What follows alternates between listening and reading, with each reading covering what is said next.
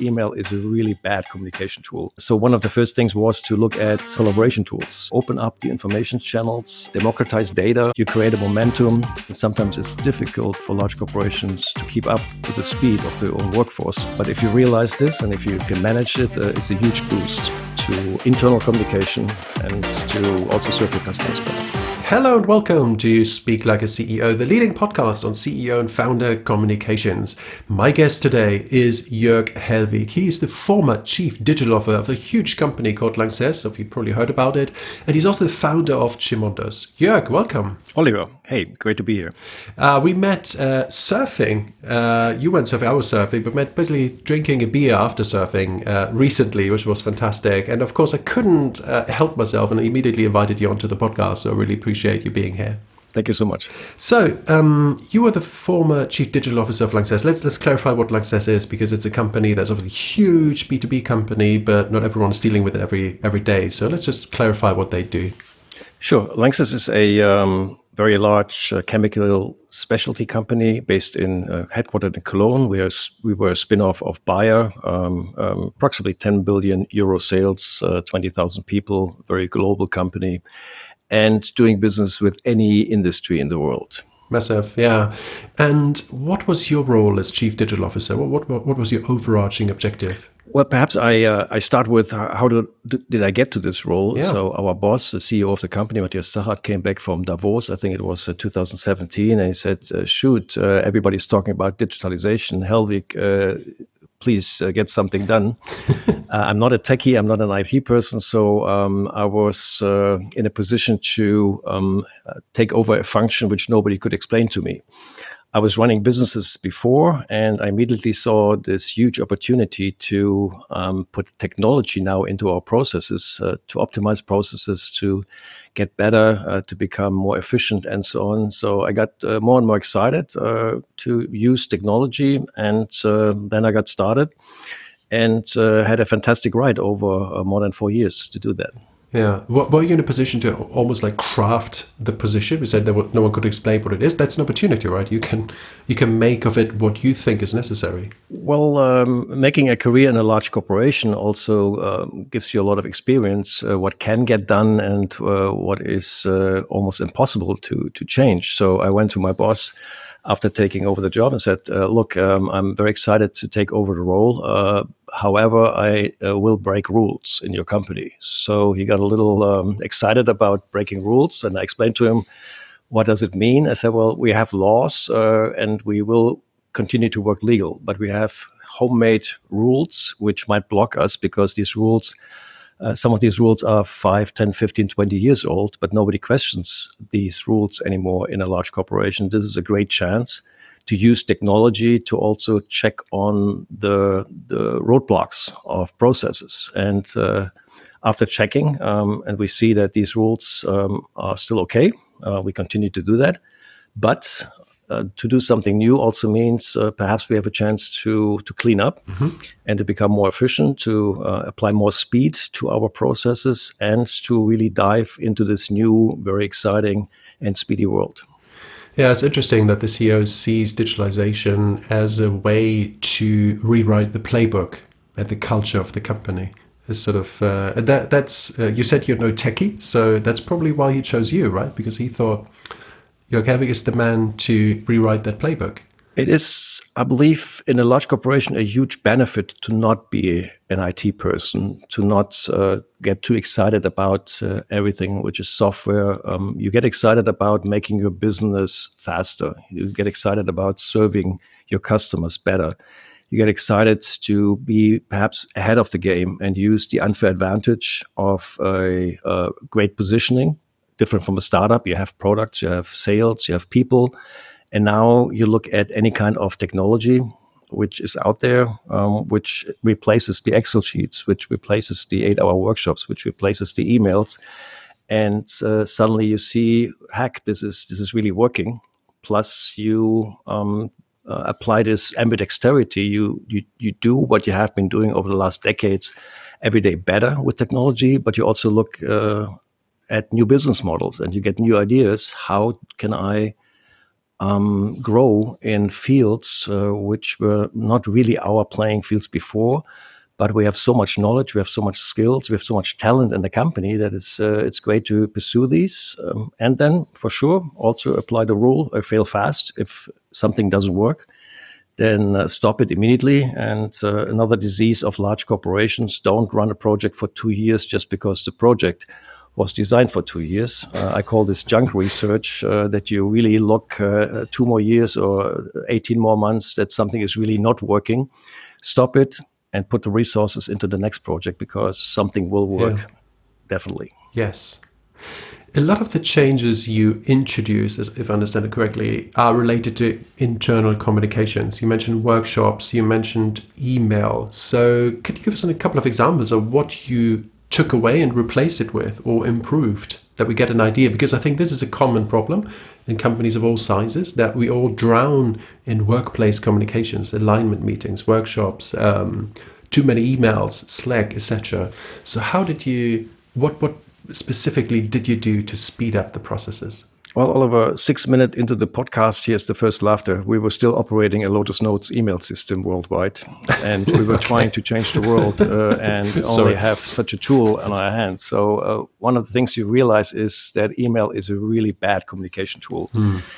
It is uh, something where um, you add on, you um, you you put more people into an email string, and at the end you don't even know who started the whole thing. But it's nothing where you can be flexible. Uh, so one of the first things was to look at uh, collaboration tools. Um, not to uh, put any any advertisement out here, but uh, for sure we we looked immediately at Microsoft 365, at Teams, and we're starting to to test it in the company. And uh, after a while, and a while was uh, not too long, people saw this huge, huge, huge efficiency that they were creating their own Teams chats, they were collaborating uh, via um, that new tool. And uh, about three months later, we realized we sent 90% less emails, um, mm. but we, we became much faster. Um, plus, we had the chance to also involve people of different departments in projects. So you you break up silos with right communication tools, and you don't have to tell people to do it like this. Uh, people will demand to have tools like that. So that's the other way around, mm-hmm. and that's uh, you ignite something, you create a momentum, and then sometimes it's difficult for large corporations yeah. to keep up with the speed of their own workforce. Oh. Uh, but if you realize this and if you can manage it, it's uh, it's a huge boost to uh, internal communication and to uh, also serve your customers better. So you unleash the potential because generally speaking, people want to move forward. They want to do the right thing for the company. That's just, that's why they're there, right? And and the quick wins motivate them. That uh, is another learning, especially uh, when the pandemic started. We realized that we um, don't have the uh, the right tools on hand, and uh, because people had to work outside of offices and so on, uh, sometimes our IT systems broke because we didn't have enough uh, bandwidth. Uh, um, the VPN channels were too small, and so on. Um, I called it. we tried to to get better, but people. Um, their homes now are digitized completely because otherwise they would have starved and they, yes. they would have died because all the stores were closed and they had to go on the digital chain. Um, but uh, coming back to the office, coming back to the big tower, we give them for eight hours a drum and a chalkboard to communicate. And this has to stop. We have to invest right. into such things. Yeah, yeah, hundred percent. And you mentioned like meetings and workshops. Um, to me, when when working with um, large corporations, it often seems uh, maybe this is unfair that a lot of time is just spent aligning in meetings rather than actually doing things. And I know this this is a huge cost for companies, right? But what can companies do to reduce the number of meetings or just make them more uh, well, efficient? We were so used to meetings. Um, when you, you look at your calendar in January, it was full until December. So it was very tough uh, uh, for me to find a 45 minute slot to do a podcast or something like that. So almost impossible. Yeah, so you're yeah. super busy. Um, but really looking at meetings, what did you do when you went into a six hour, eight hour meeting? You took your computer and you were cleaning up your email box. So um, you were listening to reports PowerPoints, which you could have easily read. So there was no benefit of sitting there. And uh, for me, diving into the digital world, working with startups, I realized how powerful these other meeting culture is like the the sprints the 30 minutes uh, stand-ups uh, you take away the tables in the meeting rooms because you don't want to have anyone bring a computer. Um, you want to have someone uh, feeling the hurting back after 30 or 45 minutes because the meeting just went too long. Yeah. Um, and you do um, very fast, very efficient um, meetings um, in a regular mode, but you you don't waste your time. So you you always after the meeting checked and and ask yourself was it a valuable meeting and then you adapt it and then you also um, apply certain rules like who should be in the meeting who creates value who should be involved. Um, it's it's not about meetings it's also about information flow. So open up the information channels um, democratize data make sure your systems are accessible to everybody who needs the data. And uh, after a while and it's a pretty heavy task at the beginning after a while you see the efficiency and then let it go and um, um, improve it um, while you are um, operating under this new scheme.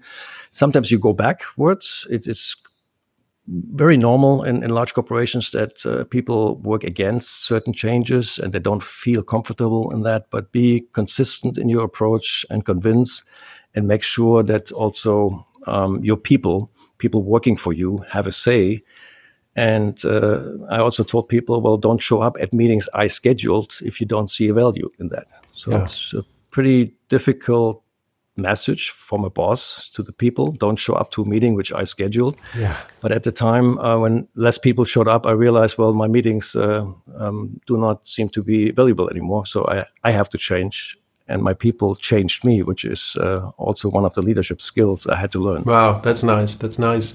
And um, just to unpack this, you said something very interesting that you know it's a long meeting and people just read their emails um, because they don't find it. Maybe they find it valuable to be there, but not the whole extent of it. And to me, it feels like that complete focus on one thing is the way to go. So focus on this meeting for half an hour and no one should read emails, no one should do anything else, just focus on that meeting. Then, after when the meetings are done, then focus on your email, go quickly through them, and you get through them very quickly because you're focused on that. So it's this this idea that we always have to multitask um, to get everything done that slows everything down. That's that's my impression. Would you agree? Do, do you think that's that's a, that's a problem? Had you told me this in 2016, 17, I would have said, no, no, no, Oliver. All the meetings are valuable, and um, I I also need to bring my computer to be multitasking uh, capable because yeah. even in the meeting, I am so important that I have to read the mails which are coming in that hour and I have to respond immediately. Yeah. So um, you learn. And then they boomerang. You send it, and then there's a new one coming back, and you go back. Absolutely, that is uh, the, the thing with an email. Um, you create the disaster by sending the first emails out. Uh, everybody responds, copies in five more people. So at the end, you have uh, 15 more emails in your inbox. Um, so you don't get anything done. So, but um, you you need to learn this, and it's it's about a a journey also. Um, you cannot order it because if you order it, people will work against something. You have to convince people. You have to convince yourself. You have to bring people in who teach you, like Scrum masters, in the new methodologies of of communicating, of meeting, of exchanging information. Also, uh, decision making process. Um, emails are a tool for people who try to limit others to be involved um, because you can send an email out to 20 30 people but you don't get any response. So what i did um, and what i learned is um, you, you, you should involve more people in the decision making process by having uh, a lot of conversations a lot of collaboration with most of the people who work with you because everybody has to say something and at the end, you perhaps have a longer process to make a decision, but the decision then is followed by everybody. Uh, even if someone says this decision, I would have not made that decision, but at least I was asked. So it's, it's this. This is my my definition of agility in a in a corporation. Involve more people, use the talent, and then um, many people believe it is anarchy, but it's not. It's it's just a faster process of making better decisions and less uh, risks to to to make wrong decisions. Anarchy. We need to restore order. But you alluded to something. I mean, let's address the pink turtle in the room, right? A lot of people don't want change. They are afraid of change, uh, or their reservations, or they wait and see if this works before they actually do something. And companies try to adapt and change all the time, and in many cases it fails. And there, are a lot of reasons for that, but often it's not necessarily the open rebellion, but it's just that people don't don't apply it right they stick to their own habits or the old ways of doing things the old playbook and they don't really embrace the new and that slows it down or makes the initiative worthless and then it will be okay leadership sees it does work so it was is abandoned almost so how how did you go about this? I mean, you're sure you're aware of the risk that change can fail. It's not a given. So, how did you take people with you, win them over on that journey? Well, let me take you back uh, perhaps 10 plus years ago, uh, far away from digitalization. So, I had taken over a very successful business uh, of Lanxess, and um, I met my team and uh, the first thing my team told me is, "Don't change anything. Everything's great. Everything is, is running well, and uh, we're we're best in class." And uh, so I, I first thought, "Okay, what a statement." Second thought was, perhaps I really start golfing now if uh, I don't have to really um, do something here. but then uh, a, a, thing happened, which uh, was perhaps the best what could have happened to me. There was the big financial crisis in 2008 9, because suddenly all the processes which were uh, told, where, where, I was told these processes are great, didn't work anymore. Because from Friday to Monday, cancellations of orders, nobody could give me a good forecast, and so on. So for three, six months, we were really running in limbo, and our business was going down. We had to shut down facilities. A chemical facility is a very complex thing. You you don't just push a button like an assembly line in a in an automotive production line. You you have to look at chemistry and so on. So we had a complete mess. So I went back to my team and said, "So what now?" And they said, "Well, we don't know." I said, "Okay, then we have to change the process because processes should run in good times and in bad times. Yes, uh, at least we should know what to do." So it was the best thing whatever happened to me in terms of business change because suddenly the environment changed and my team was more than willing to accept yes we need to change. So then when i took over the the cdo role i suddenly got tools which were much better than workshops and excel sheets and emails and so on because then we now could apply speed to all the processes. We were able to use systems. We were able to uh, connect data from procurement to production to supply chain to sales and uh, iterate something which then created a massive improvement in the value chain of a business. We connected to customers, we connected to our suppliers, to our transportation service providers, and so on. And that was a huge boost, and everybody got so excited. And don't forget, um, and never to to to be forgotten. We had fun doing that because it was successful, and the, the best mm. um, fun in in business is being successful. Yeah, that's right. You know, the the quick wins. Now, with that experience, um, can you even in good times initiate changes like that?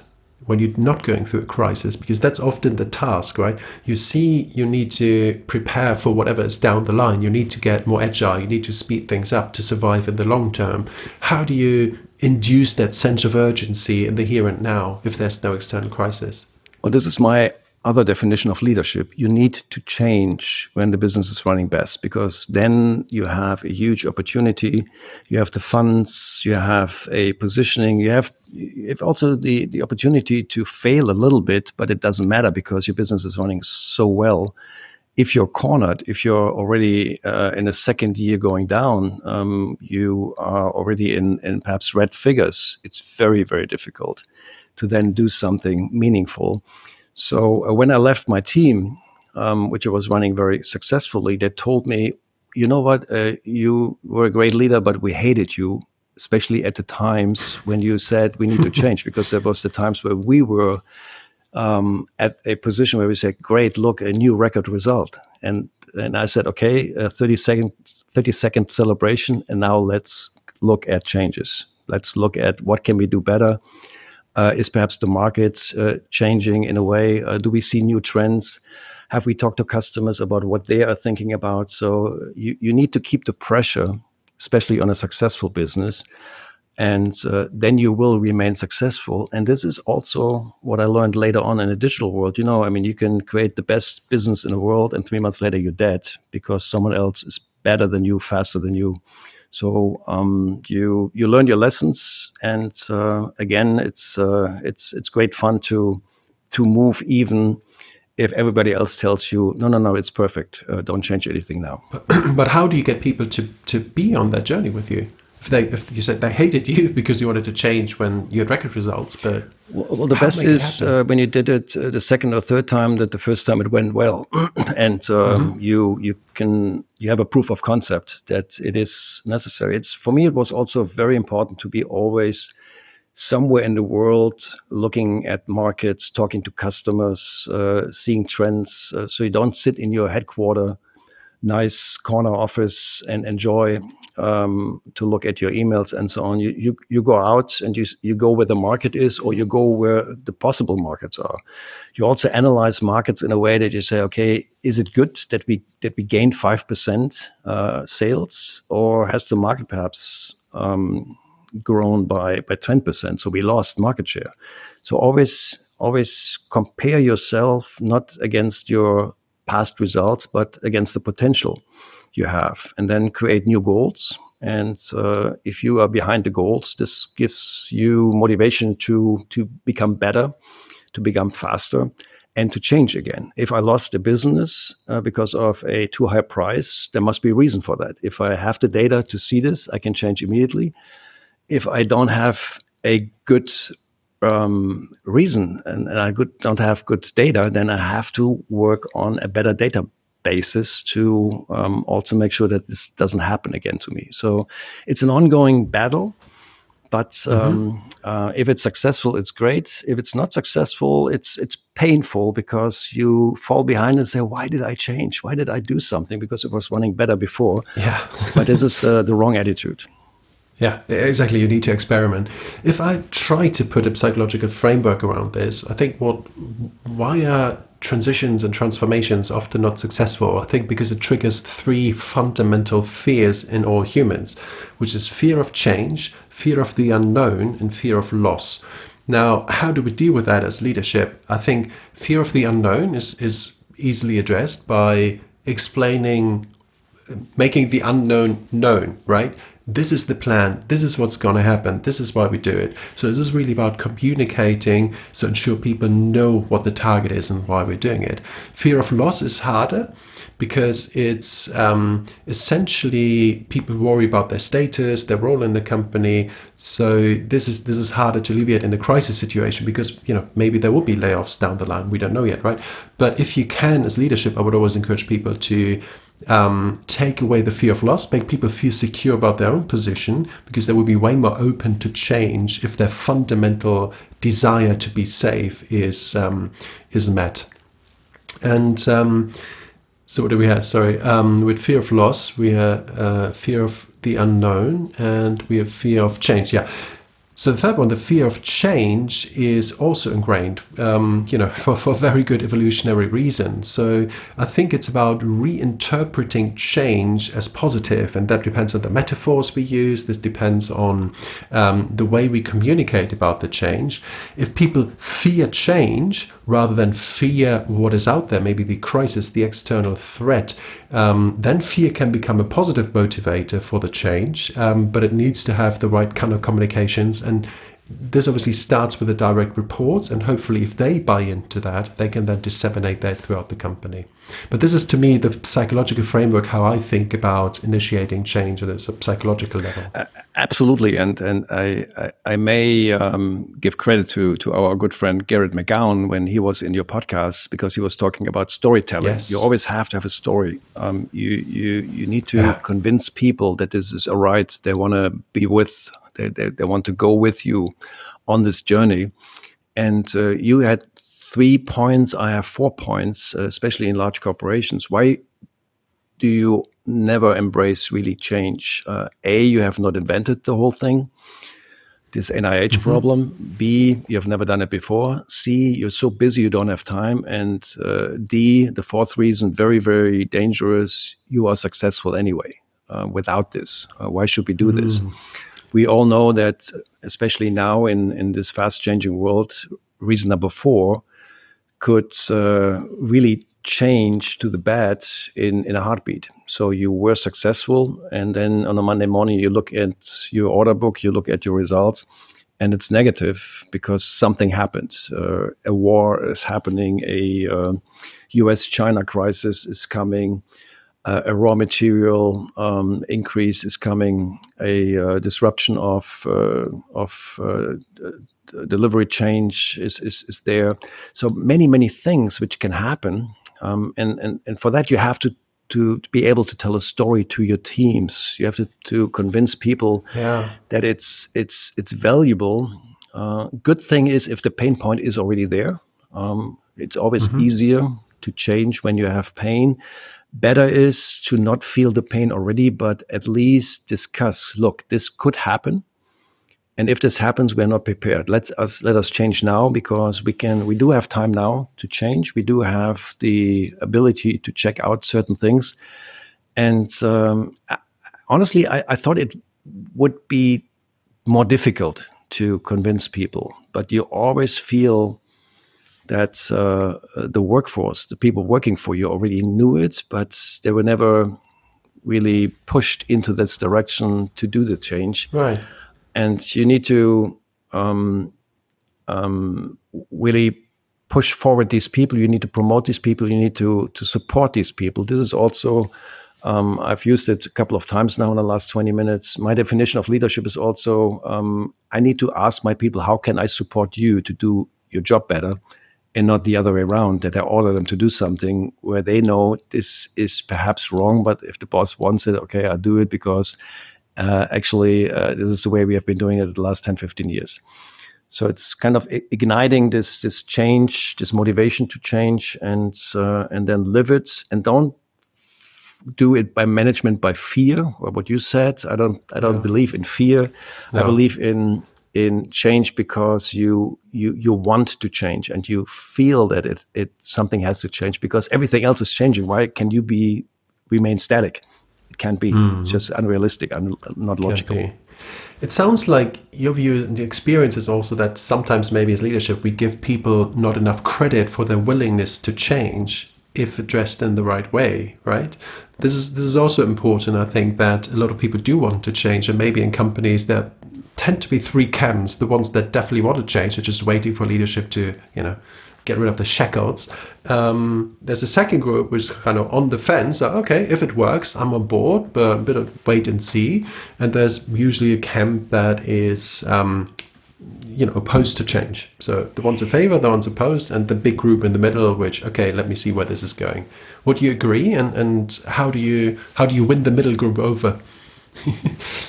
yes, because it's also this this loneliness of a of a leader, loneliness of a CEO. Yeah. Uh, if you made mistakes in terms of only grouping people around you who tell you every day how great you are, you don't see any need anymore. So it's it's another leadership skill to recruit people, to hire people, to promote people who are, I call them high maintenance. So these are not the mm-hmm. people who come every morning to Oliver's office and say, Oliver, you're great. I mean, I love to work for you and everything's fine.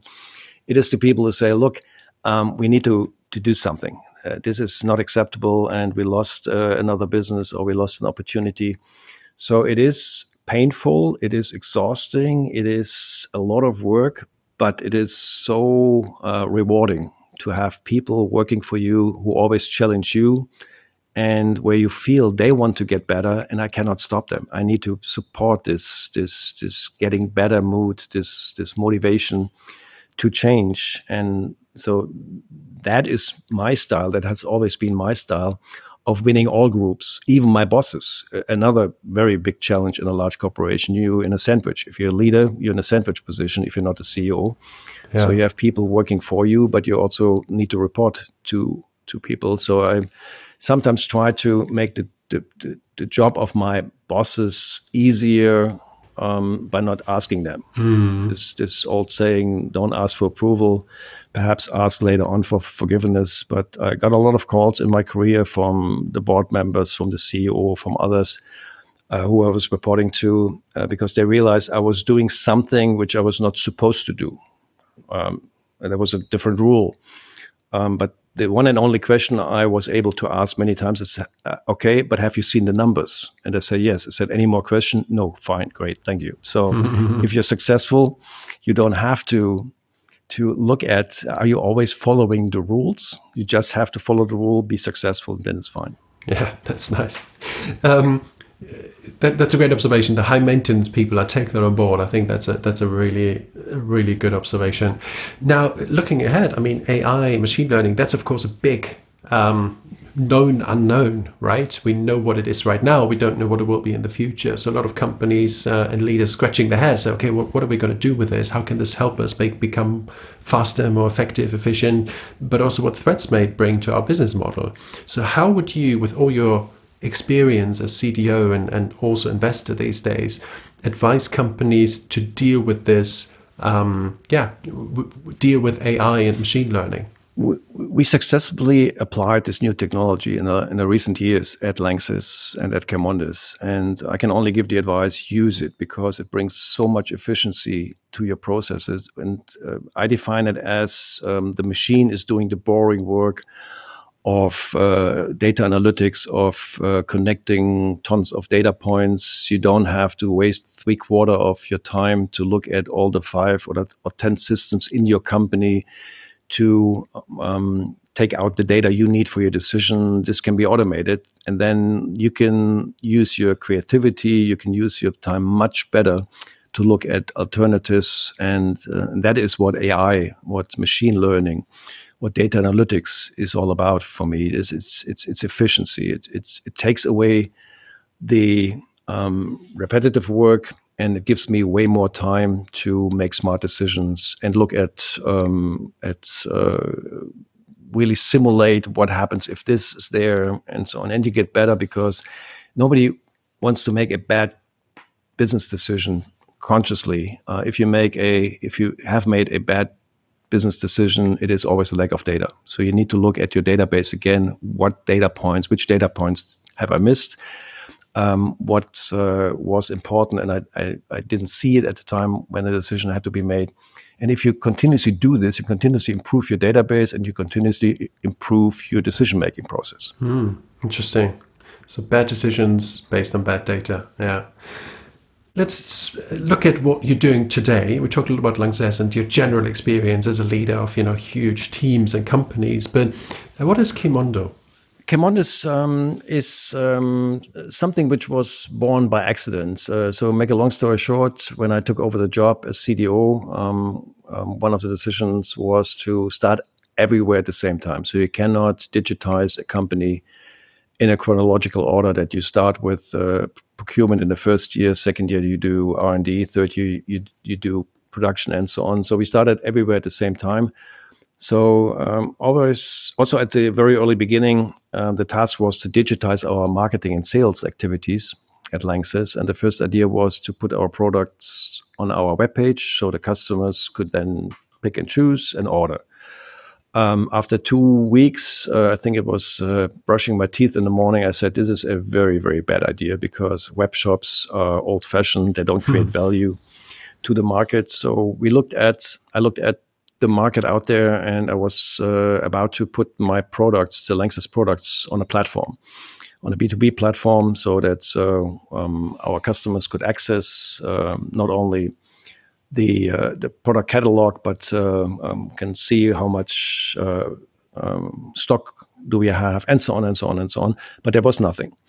So um, there were some things out there, some products out there, which were called a a platform, a B two B platform, but they were not. They were either extended web shops from competitors, where they allowed only products to be uh, put on which were not in competition to their own products or it was really mediocre stuff um, programmed by techies who had no clue about the complexity of the chemical industry. So I went to my boss.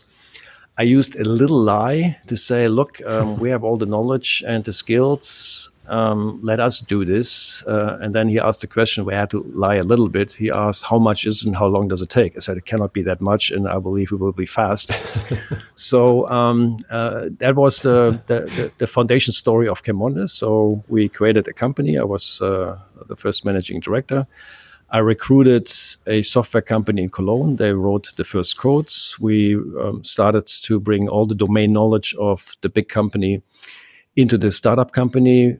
We um, kicked the software company out because we had our own software developers, back end, front end um, developers, uh, their UX designers. And uh, about uh, one and a half years later, we were already operating. Uh, MVP was very successful. Uh, Lanxess put a lot of uh, products out there, but also um, over the period of time, we had uh, roughly 100,000 products on the on the platform traded. We um, have about 50% of the chemical industry in Europe already uh, registered and using CheMondis as 50 plus employees now. Very, very important, not to be forgotten to to tell this story. We separated CheMondis from the from day one onwards from the large company because you can only be a platform uh, business, a platform company, if you are independent um, from one player. Yeah. Otherwise, it is a web shop. Different brand, completely different yeah. brand, completely different systems, and uh, also this ability to to really be a platform for the industry and not just serving your own company.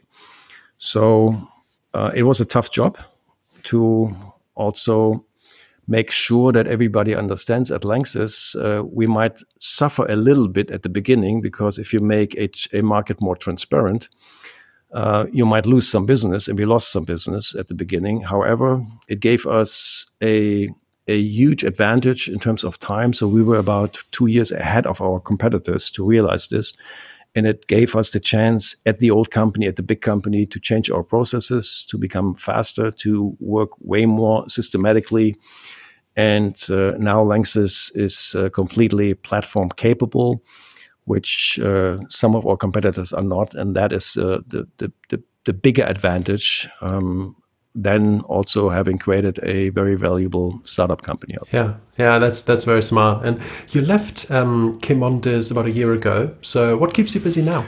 Well, I left Lanxess and CheMondis uh, uh, middle of last year um, because I was more and more in this digital world. I created my new network um, when I was diving into this this digital world. I, I love technology, and uh, so I I also became an angel investor, uh, even at my time at at at Lanxess. So I made my first uh, private investments into startup companies. Always angel investments. I love angel investments. Mm-hmm.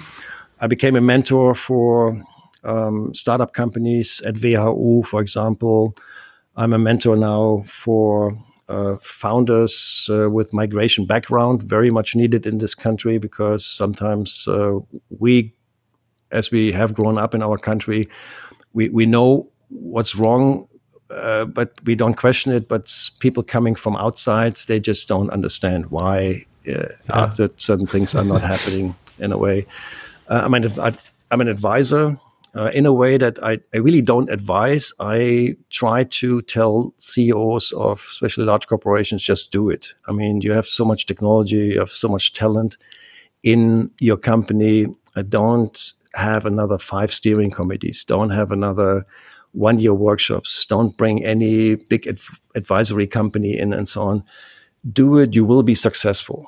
Um, and um, and uh, that's what what what really keeps me very very busy right now. Um, but also this combination of uh, this pain of an investor, so that you have to make a decision to put your private money into something which is really not tangible at the time when you do it. There's an idea, there's a group of people, there's a business model, but no product yet. Angel investment, and uh, and it's fun to to help to support, especially these uh, many times very young people to to drive it. Also to use my network.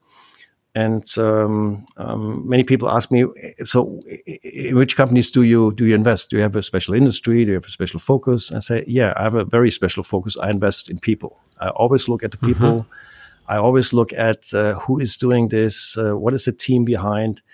Um, for sure, it has to be a business model which sounds feasible. It has to be a market where you have enough room to grow. There's a USP somewhere in this idea um, but uh, somehow my system works because I have not lost money, which is pretty um, amazing in the that's pretty amazing angel yeah. investment things. But you know, some of uh, um, some of my companies in my portfolio, like Prematch, like Bear Cover, like Doctor Box, like Spectre Automation, uh, it's just uh, very very cool to see these companies grow, be successful, and uh, I'm, I'm amazed uh, how fast the the, the, the, the teams are building technology, using technology, scaling it up. It's fascinating and it's it's really fun to be there. And again, uh, success is fun, and especially here, if it's a financial success, uh, it's great.